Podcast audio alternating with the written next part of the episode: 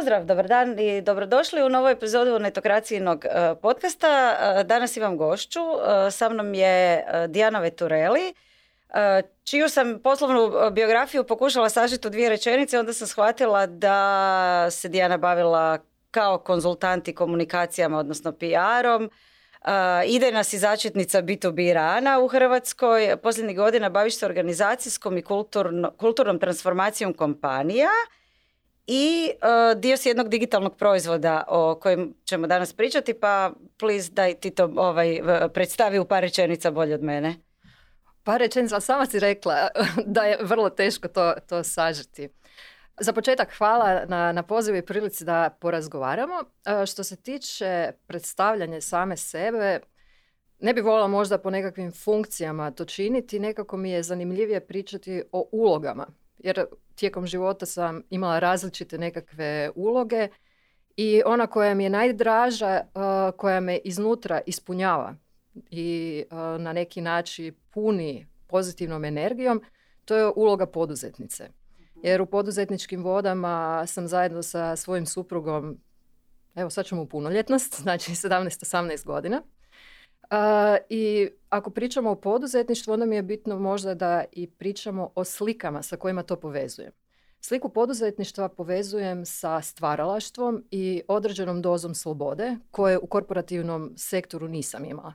Jer prije poduzetničkih voda provela sam skoro jedno desetljeće u jednoj multinacionalki i iako je u principu na van izgledalo sve savršeno i super jer mlada žena uspješna, uh, raste na hijerarhijskoj ljestvici, sve to krasno izgleda.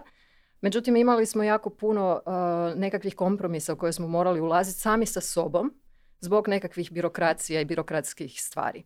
U poduzetništvu toga nemam. U poduzetništvu imam uh, mogućnost činiti uh, više ono što želim i na način na, na, koji želim. I zato mi je ta uloga jako bitna. E, dobro da si spomenula korporaciju i da si spomenula uh, kompromise i način i, i, to da radiš na način na koji uh, želiš, jer danas ćemo pričati o Kohapsu, platformi koju si razvila sa suradnicima, odnosno koju ste razvili koja u principu uh, zamjenjuje one dosadne korporativne edukacijske platforme uh, ili videa koja u korporacijama većina zaposlenika mora gledati i priznajmo, pogledamo ih samo zato što nas HR ili šef na to natjera. Prije nego što krenemo na tu temu, ja bih samo htjela podsjetiti kako ne biste propustili nove epizode. Pretplatite se na YouTube, na Apple podcastu, Google podcastu, Deezeru, Spotify ili gdje već slušate podcaste. Ako vas neka tema posebno zanima, na YouTube imamo time kodove koji će vas odvesti točno na mjesto gdje pričamo o tome. I ako volite tehnološke, digitalne e, teme, uh, apsolutno se pretplatite na naš podcast. Zadnje smo pričali o strojnom učenju, umjetnoj inteligenciji, o tome kako su društvene mreže izgledale prije deset godina, kako izgledaju danas. Imamo zanimljive intervjue i goste. Uh, Dijana, evo baš dok sam se pripremala za ovaj podcast, zanimljivo, jučer sam baš pričala s jednom osobom koja se bavi korporativnim learningom i developmentom i koja je pričala kako je u principu teško uh, dobiti ljude da izdvoje vrijeme za edukaciju uživo. A ako uh, im se pošalje edukacija, neka online edukacija, neki video, uh, video lekcije koje treba pogledati, to obično završi kao pozadinska buka koja se pušta dok ljudi nešto drugo rade. Kako učenje izgleda kod kohapsa? Kod kohapsa je diametralno suprotno. Ako možemo uopće pričati o učenju, jer moramo se postaviti pitanje što učenje konkretno znači. Da li pričamo o transferu znanja, što je nešto što je u glavama mnogih ljudi, ok, možemo si zamisliti da smo hodajuće enciklopedije na neki način i ako želimo imati hodajuće enciklopedije, naravno da ćemo ih onda puniti određenim sadržajima. Bitno je isto shvatiti da se svaka kompanija susreće sa dvije vrste problema. Jednu vrstu problema se može riješiti sa, sa znanjem. To su nekakvi komplicirani problemi. Treba nam neka stručna osoba, imamo priručnike, imamo standarde, procese. Sve će nam to pomoći da riješimo te probleme. I u, takvim, u rješavanju takvih problema je dobro imati nekakve te raspisane stvari i možda takve ponude. Međutim, ovo što si spomenula meni više govori da zaposlenici daju poruku ili šalju poruku da im to nije relevantno, da njima u današnjem okruženju potrebno nešto drugo. I tu dolazimo i do drugog problema sa kojima se svaka kompanija susreće, to su kompleksni problemi. To su problemi koji su uzrokovani sa svim nekakvim dinamičnostima i iznenađenjima koje nam dolaze sa tržišta, a i unutar organizacije gdje smo kao ljudi involvirani u suradnju. Znači, mi ne možemo uh, utjecati na ljude izvana i upravljati njima i reći kako će, kako će oni učiti, kako će uh, raditi uh, i kako rješavati određene iznenađenja koje se pojavljuju na svakodnevnoj razini. Za to nam je potrebno razumijevanje velikog broja ljudi. Znači, ljudi moraju sjesti zajedno, moraju shvatiti o čemu se radi, stvoriti neki zajednički kontekst problema u kojem se nalaze i to je sasvim drugačiji način učenja. Učenje danas za mene znači, znači unutar i moje organizacije i organizacije sa kojima radimo, da su e, zaposlenici sposobni rješavati probleme koji će se pojaviti, a ne biti samo reprodukcija određenih znanja i informacija koje su primili tijekom nekakve edukacije. I tu je velika razlika jer vidimo da ako gledamo sad e, klasične standardne e-learning platforme koje su nam, namijenjene individualnim osobama, oni imaju i hrpu tih nekakvih testova, assessmenta na kraju. Međutim, što mi provjeravamo? Mi provjeravamo samo jesu li ljudi zapamtili to znanje. A za shvaćanje i razumijevanje je potreban razgovor. I zato se kohaps u biti temelji na konverzacijskom pristupu, rad u malim grupama u kojem je prva i ključna stvar da ljudi stvore zajedničko razumijevanje o određenoj problematici koju upravo prolaze u Znači kad pričamo o kohapsu, to nije platforma na kojoj ljudi, ajmo reći, usvajaju neka znanja, u smislu usvajaju činjenice i nauče kako se nešto radi. kombinacija, to je to kombinacija. Znači, unutar platforme postoje dvije stvari, postoje određeni sadržaj, međutim, taj sadržaj i te činjenice koje su unutra sasvim drugačije imaju značenje u svakoj organizaciji. Pa čak i unutar svakog odjela može, može se reflektirati na totalno drugačiji način. To je prvi dio content, a s druge strane imamo jako puno interaktivnih elemenata, ali koji za razliku od klasične gamifikacije nemaju cilj da sakupimo nekakve bodove, da budemo brži, bolji, najbolji, već je cilj da svaka, e, svaki interaktivni element potakne e, duboku raspravu i refleksiju što određeno to znanje znači u kontekstu vaše organizacije i suradnje. E, znači, spomenuo se konverzacijsko učenje. Što je konverzacijsko učenje? Pa e, konverzacijsko učenje e, upravo označava taj dio da ljudi uđu u raspravu i to aktivnu raspravu, ali ne razmjenu mišljenja. Jer to je... Ve... ok. jako puno ima sada pristupa u javnom prostoru, ima jako i puno i konzultanata i koučeva koji pričaju, e, mi moramo poslušati ljude, mi moramo čuti njihovo mišljenje. Međutim, što je mišljenje? Ako mišljenje meni nije argumentirano i nije potkrijepljeno stvarno određenim činjenicama i iskustvima koje smo imali, onda je to samo razmjena mišljenja, ali ne nešto što je nama dovoljno i potrebno da shvatimo u kontekstu u kojem se nalazimo. Znači mora biti potkrijepljeno sa određenim iskustvom koje smo mi stekli u određenoj situaciji sad ćemo sjesti za stol, nas uh, pet ili šest i ići ćemo pogledati, susreli smo se s određenim problemom i ona naša iskustva, mi možemo pričati o tim iskustvima i što to znači u tom kontekstu i u tom trenutku gdje se nalazimo. Zaboravili smo spomenuti, odnosno ja sam zaboravila, da je Kohaps platforma na kojoj se uči u malim grupama. Tako je. I sad me zanima kako se te grupe sastave, kako se te grupe određuju tko je u kojoj, s kim u grupi i kako je cijeli taj sadržaj i cijela ta metodologija na kraju kako ste upakirali to u digitalni proizvod. Uh, puno pitanje Imamo vremena. U jedno. Ok, gdje da startamo? Um, Kohab si možemo zamisliti kao jedno virtualno mjesto u kojem se nađe u optimalnom slučaju pet osoba, nikad nije manje od četiri zato što ne dobivamo dovoljno perspektiva da uopće možemo sagledati na objektivnoj razini što se događa u organizaciji. Maksimalan broj sudionika je šest. Kako se formiraju, to ovisi o organizaciji, odnosno o kompaniji i što kompanijski ljudi žele riješiti. Jer Kohaps nije neka proaktivna ponuda koja će riješiti bilo šta, nego nama pristupaju uglavnom kompanije kada imaju određeni problem i kaže ok, mi smo sad u nekakvoj tranziciji, imamo nekakvu promjenu i želimo da, da ljudi imaju svi isto razumijevanje toga što se u ovom trenutku događa. Uh, recimo da je sad kompanija zakupila 500, za 500 mjesta uh, Kohaps, to bi bilo 100 različitih grupa u tom trenutku i uh, platforma omogućuje da se slučajnim odabirom poslože grupe, što je jako dobro i mi to uglavnom preporučujemo zato što dobivamo bolje perspektive um, nego ako imamo već predefinirane. Ili uh, osoba, koordinator iz organizacije definira kako će grupa izgledati. Uploada to u to platformu.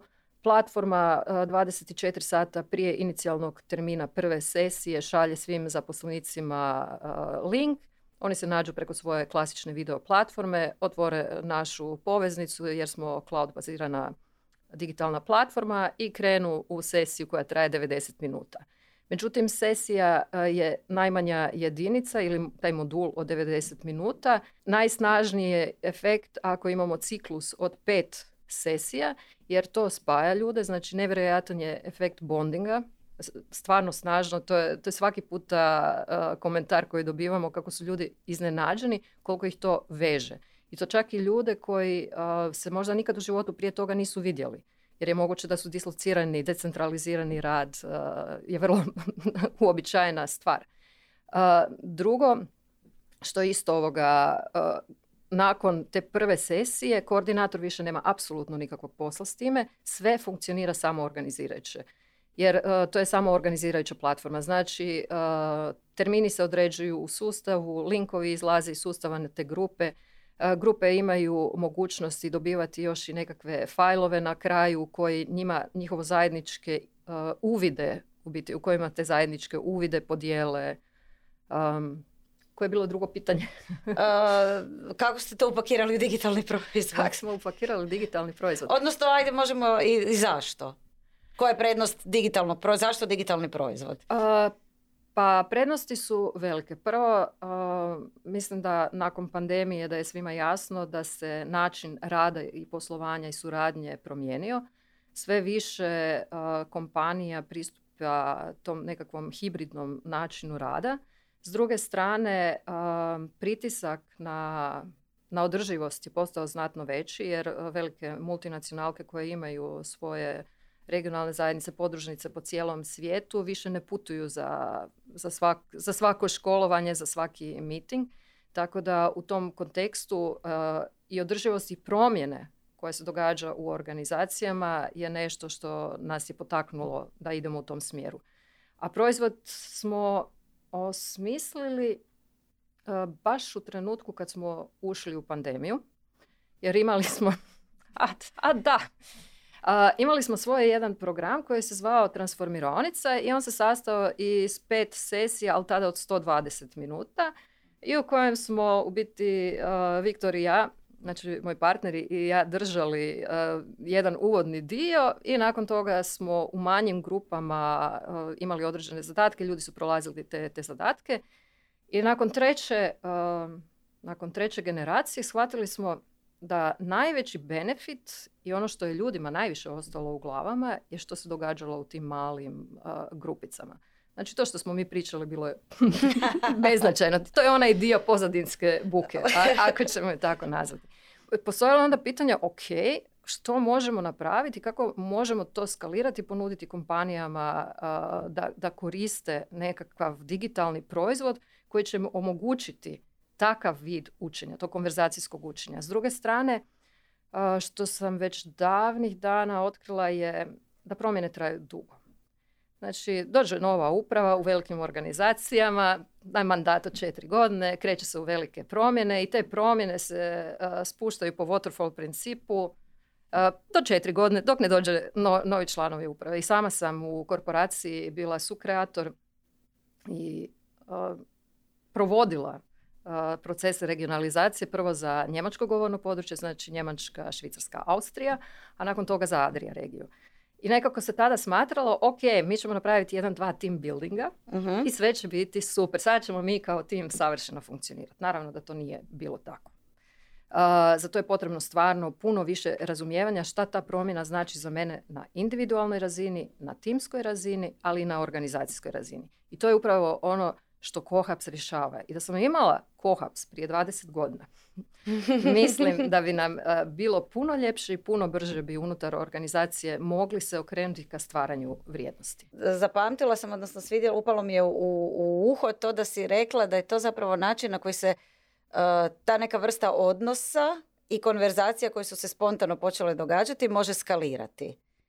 I da zapravo mogu zajedno učiti i zaposlenici koji se nikad nisu upoznali, koji su možda u različitim vremenskim zonama, rade na potpuno različitim krajevima svijeta. Kohabs je zato dostupan na sedam jezika. Je, je. wow, evo mogu samo reći da može, mogli bi snimiti ovaj, cijelu jednu novu epizodu o lokalizaciji proizvoda. Ok, uh, dobra tema za sljedeći blog. Da, da, da, da to, to, to, me zanimalo. Uh, znači, za koje tvrtke? Pretpostavljam da onda imate klijente uh, iz cijelog svijeta. Pa, što se tiče klijenata, mi smo mladi proizvod, ali neovisno o tome, znači dvije, dvije, dvije godine smo na tržištu raznoliki su. Znači imali smo od grada u Švicarskoj preko koncertne kuće u Beču, DAX 30 poduzeća, znači iz, njema, njemačkog govornog područja, najviše u biti iz financijskog segmenta i IT segmenta. S time da, evo baš iz Njemačke, što nam je jako drago. Jedan od najboljih poslodavaca u IT segmentu uh, je naš klijent. Uh, s vremenom će postati i partner, to su neke druge priče sada. Nedavno smo i pokrenuli suradnju sa jednom njemačkom, opet njemačka organizacija, mislim to ću obrazložiti malo kasnije, zašto baš njemačka, sa internacionalnim uredima i upravo su jučer startali sesije sa ljudima iz 70 različitih država. To je bilo od Bolivije do, do SAD-a, od Gane do Japana, od Novog Zelanda, Indije, Indonezije, europskih država i bilo je to vrlo zanimljivo.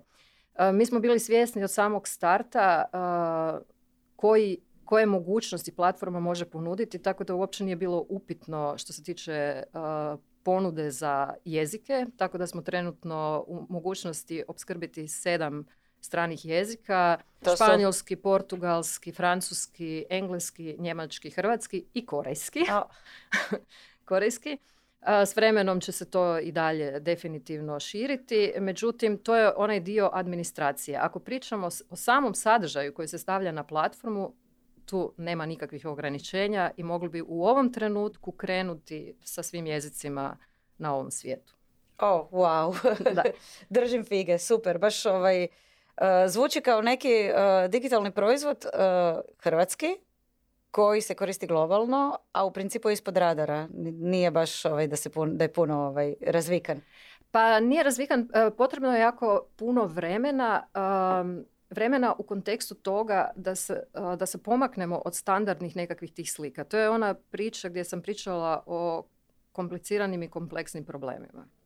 Znači, mi smo uvježbani se baviti standardnim pristupom učenju. Učenju kakav je krenuo još iz doba industrializacije, kada su ljudi dolazili iz neurbanih sredine u urbane sredine, trebali su početi raditi u tvornicama, biti produktivni vrlo brzo i tu je bio potreban transfer znanja.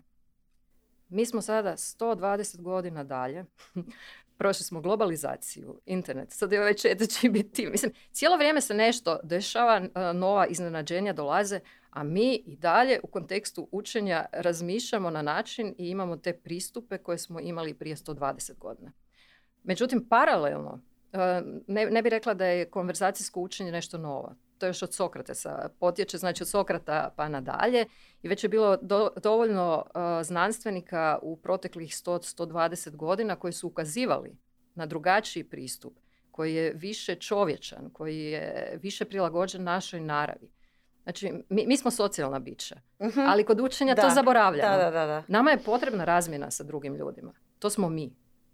Da bi, da bi, da bi otkrili nešto novo, da, da bi Znači, znanje nas svih ovako kako sjedimo uh, za stolom, znači da ćemo izaći još bogatiji za neke nove uvide, za neka nova saznanja, nove spoznaje, a to nama ovaj transfer znanja ne može ponuditi. I druga stvar, mi nismo naučili reflektirati. Znači, mi si jako malo vremena uzimamo u kompanijama da reflektiramo što se to oko nas dešava, kako to utječe na nas. Jer kao da smo da, nekako, samo je žrvanj samo, je žrvanj, idemo, idemo, idemo brže, brže, brže, a nema nemamo vremena malo ovoga sjesti, razmisliti jesmo li još uvijek na pravom putu. Tako da, u biti, kohaps na neki način i omogućuje da se sve znanje koje je akumulirano u određenoj organizaciji dovede na površinu. Da, a kad kažeš znanje, ne misliš samo na činjenice. Ne mislim na informacije. da, na, informacije. informacije. Tako je.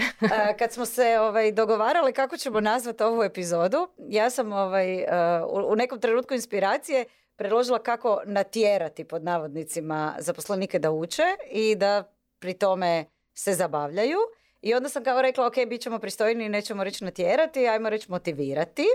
I onda si ti rekla, ne mogu se motivirati. Ne, nikako. Apsolutno ne. E, Kako to misliš ne možemo motivirati ljude?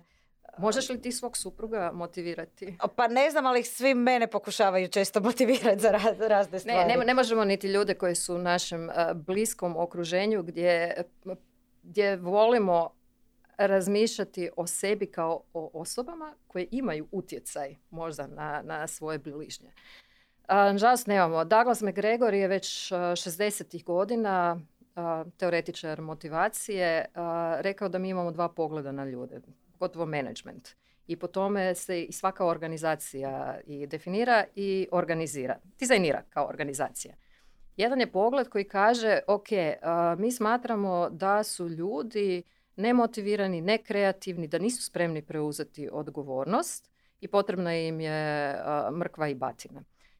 S druge strane postoji teorija, to je teorija X, i s druge strane postoji teorija Y koja kaže ne, mi jesmo intrinzično motivirane, nas ne treba ekstrinzično motivirati, samo ako smo u pravim uvjetima i okruženju. Druga stvar, spremni smo preuzeti odgovornost ako razumijemo o čemu se radi i ako je to u području gdje mi stvarno možemo doprinijeti, dati sami sebe u, u nešto. Jer danas vrlo mi je zanimljivo gledati način bonificiranja unutar kompanija i kako se pokušava ljudima postaviti ciljeve na koje nemaju apsolutni utjecaj. Jer ako je tim najmanja jedinica za stvaranje vrijednosti, i ja da bi uspjela ispuniti svoj cilj moram surađivati sa još ne znam koliko ljudi, a ne mogu na njih utjecati, e, mislim onda mi je taj sustav bonificiranja i postavljanja ciljeva malo čudan. Uh, I treće što kaže teorija Y, svi smo mi kreativni, mi smo svjesni da trebamo raditi, ali želimo biti zainteresirani za taj rad. Dakle, nije stvar o sreći, zadovoljstvu, znači mi jednostavno želimo biti zainteresirani za rad. Ovisno o toj slici koju mi imamo, a ja sam definitivno pobornik teorije Y, mi počinjemo kreirati našu organizaciju. Ako mi krenemo od pretpostavke da ljudi nisu motivirani, da ih treba ekstrinzično motivirati, onda ćemo imati te sustave takvog bonificiranja, a ne sustav u kojem participativni, u kojem ćemo svi sudjelovati u organizaciji. Počet ćemo ih dijeliti na funkcionalne jedinice, nećemo razmišljati što je timovima potrebno za stvaranje e, vrijednosti i to se samo širi dalje. To se može preslikati na učenje. Učenje, e, ljudi će sami reći što im je relevantno, mislim za njihovo poslovanje, što im je stvarno potrebno i na kraju krajeva što im je zanimljivo. Tako da sve to, često dobivamo pitanje, ok, kako motivirati ljude na e-learning? Jer znamo, ova, ova pozadinska buka mi je tako krasna i vjerujem da će ti ukrasti taj, taj pojam pozadinske buke. Redovito dobivamo to pitanje ja postavim pitanje, zašto uopće nudite te programe? Zato što, što vam je zacrtano negdje da morate nekakve kvačice odraditi. Ljudi vam lijepo kažu, to ih ne zanima, nije im potrebno. Dajte im ono što im je potrebno. A onda se možemo opet vratiti što, što nam je. Mi smo socijalna bića, imamo kompleksne probleme koje ne možemo riješiti s time da će nam neko naliti informacije. Da, znači uh, pitanje kako motivirati je nemojte motivirati. Ajmo kao krenuti. Ajmo razmisliti što demotivira ljude. Možda bi bili puno brže gotovi i puno mogli razmišljati o organizacijama na drugačiji način. Ajmo postaviti pitanje kako, de, e, kako izbaciti demotivatore iz naše organizacije. Super, to mi se jako sviđa. I nastavno na to jako se puno priča, pogotovo u tehnološkom sektoru, zadnjih godina o svim tim benefitima, kompanijskim kulturama, načinima na koje tvrtke žele ne samo sebe pozicionirati kod potencijalnih zaposlenika, nego i graditi ne, nekakvu svoju kulturu unutar kompanije. I sad bila sam spomenula da se baviš transformacijom, organizacijskom transformacijom i kompanijskim kulturama zanima me čuti tvoju perspektivu. je li to samo ta, te, te kompanijske kulture, jesu li to samo neki šareno upakirani ovaj, bomboni upakirani u šareni papir ili ima nešto iza toga? Pa, Odnosno, se... Kao, kao što si rekla, je li kompanijska kultura ako odemo na dva team buildinga? Ne, definitivno nije i tu vidimo isto pristupe koji nisu namijenjeni za nas kao ljude. Um, moramo prvo shvatiti da na kulturu ne možemo direktno utjecati.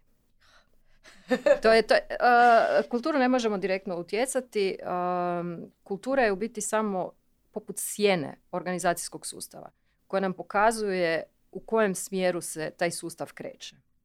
Znači, mi moramo pogledati što se događa na razini sustava. Ako mi želimo dovesti do promjene ponašanja uh, naših zaposlenika, nije dovoljno šraubat po zaposlenicima i stalno e, smatrati kako mi možemo nešto veliko promijeniti ako ćemo mi pretočiti još dodatnog nekakvog znanja, informacija uh, ili ćemo ih motivirati da stavljaju u boksove svoje nekakve predloge za poboljšanja, svašta smo vidjeli. I onda se čude ljude, ok, uh, management, a zašto nije došlo do nekakve promjene? Zato što svaka promjena koja se dešava se u promjenu ponašanja ima, se sastoji iz dva dijela.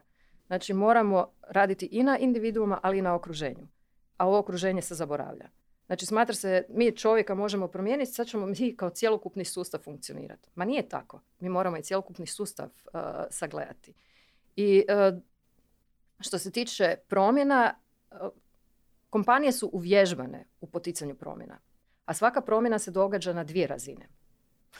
Pa, puno, puno je ta informacija. Kako to misliš uvježbani su u poticanju promjena? uvježbani su uh, donijeti nove pravilnike, nove standarde. Znači, taj, taj dio im savršeno dobro ide. Znači, to, to se u nekoj sobi lijepo donese odluka, mi ćemo to napraviti i sad ćemo mi to spustiti. Spustiti, ako ne znam ko je to gore i dolje. Ako svi stvaramo vrijednosti. Znači, um, to je promjena koja se dešava na razini um, stvarnosti. Međutim, ono što kompanije zaboravljaju da je potrebna i promjena e, na razini percepcije. I tu se jako malo radi. I tu su u komunikacijskom pogledu pristupi e, dosta ograničeni. Imamo jako puno nekakvih tulova, newslettera, različitih e, komunikacijskih kanala koji se koriste – Međutim, ništa to ne pomaže da ljudi sami za sebe shvate što ta promjena znači za njih i u timu i na organizacijskoj razini. I onda se opet vraćamo, to je i temelj kohapsa, kako je kohaps izgrađen. Jer da bi mi mogli razumjeti što to konkretno znači za nas kao ljude unutar jedne organizacije, mi moramo ući u razgovor. Mi moramo uh, sa drugim kolegama i kolegicama vidjeti kako oni to vide kako to izgleda iz njihove perspektive, da bi se mi mogli orijentirati. Jer mi se svako, sa svakom promjenom koja se događa, mi se moramo orijentirati. I to je nešto što se zaboravlja. A to je ono što, što, što smo uspjeli eto, sa, sa kohapsom ponuditi kao nekakvo rješenje. Znači da možemo pratiti te promjene u kojima su kompanije uvježbene, znači na razini nekakvih tih donošenja novih nekakvih organizacijskih struktura, procesa, što god, mi možemo raditi na, na razini percepcije i dovesti do bržeg razumijevanja u tim promjenama. Kužim, sad mi je jasno. Kad, kad kažeš da su kompanije uvježbene u promjenama, misliš zapravo na doslovno promjene u načinu rada. Recimo, od sutra se morate vratiti u ured. Na primjer, evo, od, eto lijepo, na, na primjer, da. A sad, je li to promjena zapravo? Pa, za, za svaku pa, pa reci, pa i za tebe je promjena. A, ako ti je neko rekao, ok, do sada niko ništa nije pitao i sad ti kaže, sad se moraš pojaviti dva dana. Znači, to, to mijenja cjelokupni tvoj svijet.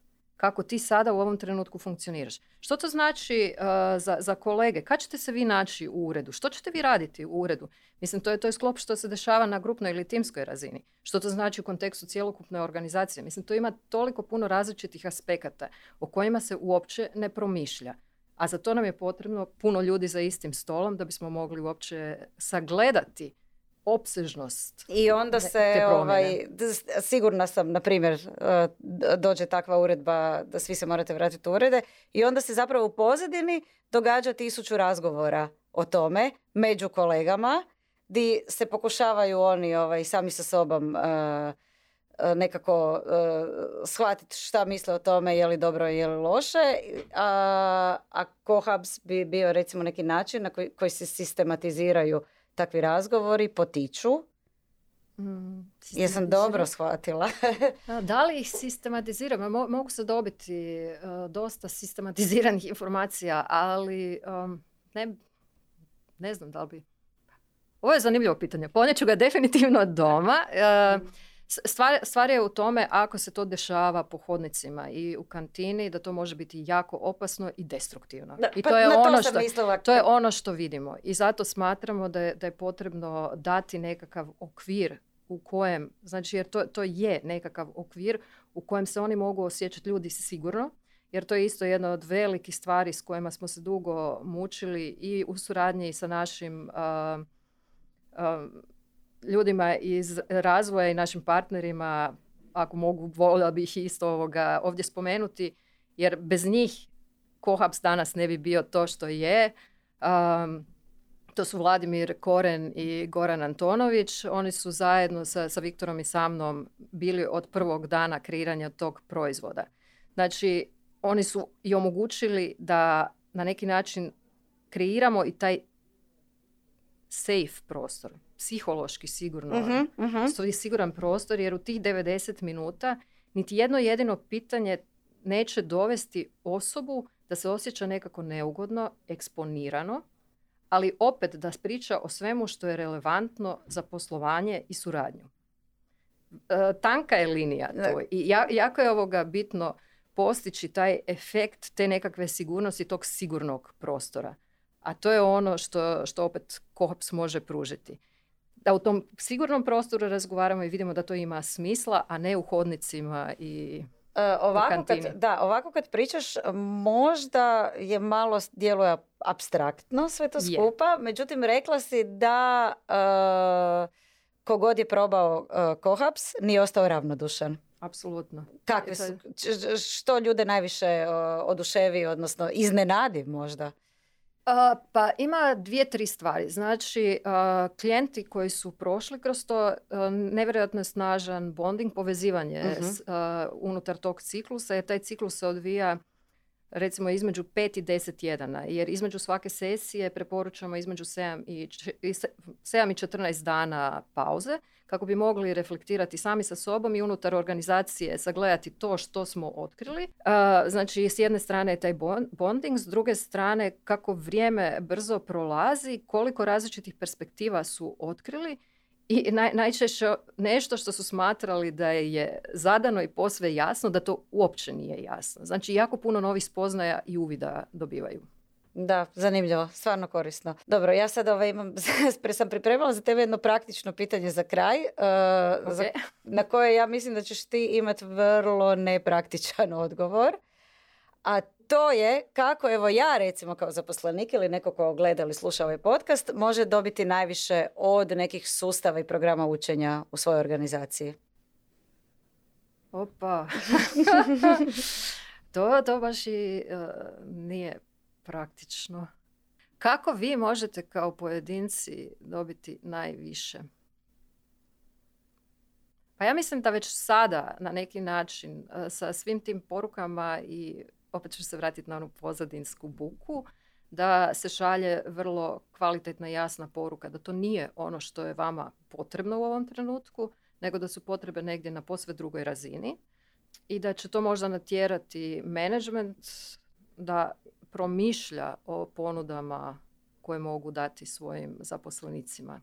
Da ih možda saslušaju što im je stvarno potrebno da bi mogli raditi i stvarati vrijednosti u skladu sa, sa time što su ljudi jednostavno. Da hoćeš reći da ovaj, im, im trebamo reći da uh, nam te edukacije koje su nam pozadin, samo pozadinska uh, buka nisu ono što hoćemo, tamo gubimo vrijeme i da trebamo nešto drugo. Uh, Gle, ja, ja ne bih htjela reći da, da su ponude koje su na tržištu loše, nego za sve postoji određena potreba i rješavaju drugačiju vrstu problema. Očito se ljudi u kompanijama su, susreću sa drugom problematikom, a za to je potrebna drugačija ponuda.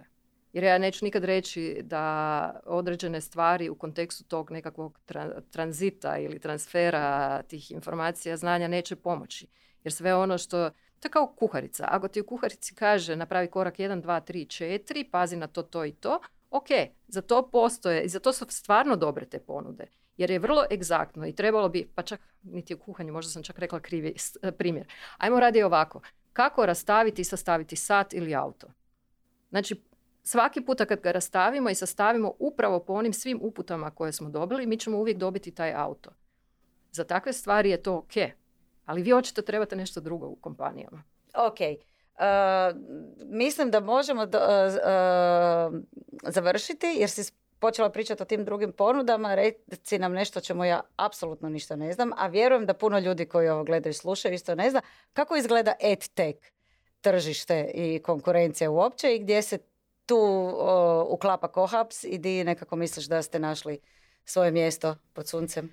Pa e, moram reći da je to bilo isto dosta e, jedno putovanje sa ETEK-om. ETEK je u uzlaznoj putanji, ima dvostruki rast i predviđa se sjajna budućnost e, i vidimo da ETEK platforme na svakodnevnoj razini se pojavljuju. Ono što smo mi shvatili s vremenom, mi smo više u biznisu promjena, a to je jedna posve nova niša. Jer cjelokupna ta EdTech scena je već pozicionirana sa određenim slikama koje ljudi imaju u glavama. I ne, ne bi mogla kohap svesti u tu kategoriju. U kojoj smo mi to kategoriji? Ja to stvarno ne znam, ali uh, to je stvar kako potaknuti brze promjene na organizacijskoj razini. Znači, to je ono što omogućava naša platforma. Jesmo li mi tu u kontekstu nekakve organizacijske transformacije, organizacijske agilnosti, organizacijske kulture? Ja bi prije sebe vidjela i Kohaps u toj domeni nego baš u EdTechu. Ali to je definitivno nešto što je kompanijama sve više i više potrebno. E, super, hvala ti Dijana. E, hvala e, svima koji ste nas gledali i slušali. Ne znam, probajte Kohaps. Može li se to nekako isprobati? Imamo experience sesije, evo baš nam je, nek se posjeti naša web stranica, znači kohaps.com, na njoj ćemo objaviti narednih šest termina, evo kroz jedno tjedan dana, bit će tu od od tema kak, što je feedback, jer mislim da i tu imamo puno ovoga za, za reći, kako ovoga se suočiti sa, sa feedbackom, failure culture i šta ćemo još imati, treće konflikt. Znači, ja, experience baš, baš dobre teme i znači može se isprobati onda taj doživljaj. Može, to je znači otvorenog tipa, tu se može svako prijaviti, um, krećemo sa sesijama na engleskom i njemačkom, onda za nekih mjeseci pol će biti i na hrvatskom međutim, uvijek pozivam na engleski jer je zanimljivo vidjeti još puno više perspektiva iz različitih ovoga država. a ako želi se na organizacijskoj razini, onda se mogu nama javiti. Sve informacije su dostupne. Super. Hvala što ste nas gledali ili slušali. Još jednom podsjećam, pretplatite se ako vas zanimaju teme iz tehnološke industrije. E, digitalnog svijeta ili e, kako bi, rekli bismo da bi se ovo uklopilo u neki future of work? definitivno. ne, nema, nema ovoga new, new worka bez new learninga, nema new worka bez change tako da eto, Slažem se s tobom. uh, pratite nas na YouTube-u, na Apple podcastu, Google podcastu ili gdje, gdje god već slušate podcaste. svakako se javite ako imate komentara. I da ne zaboravimo, hvala Infobipu koji nas je ugostio i Doris koji nas snima. Pozdrav! Hvala!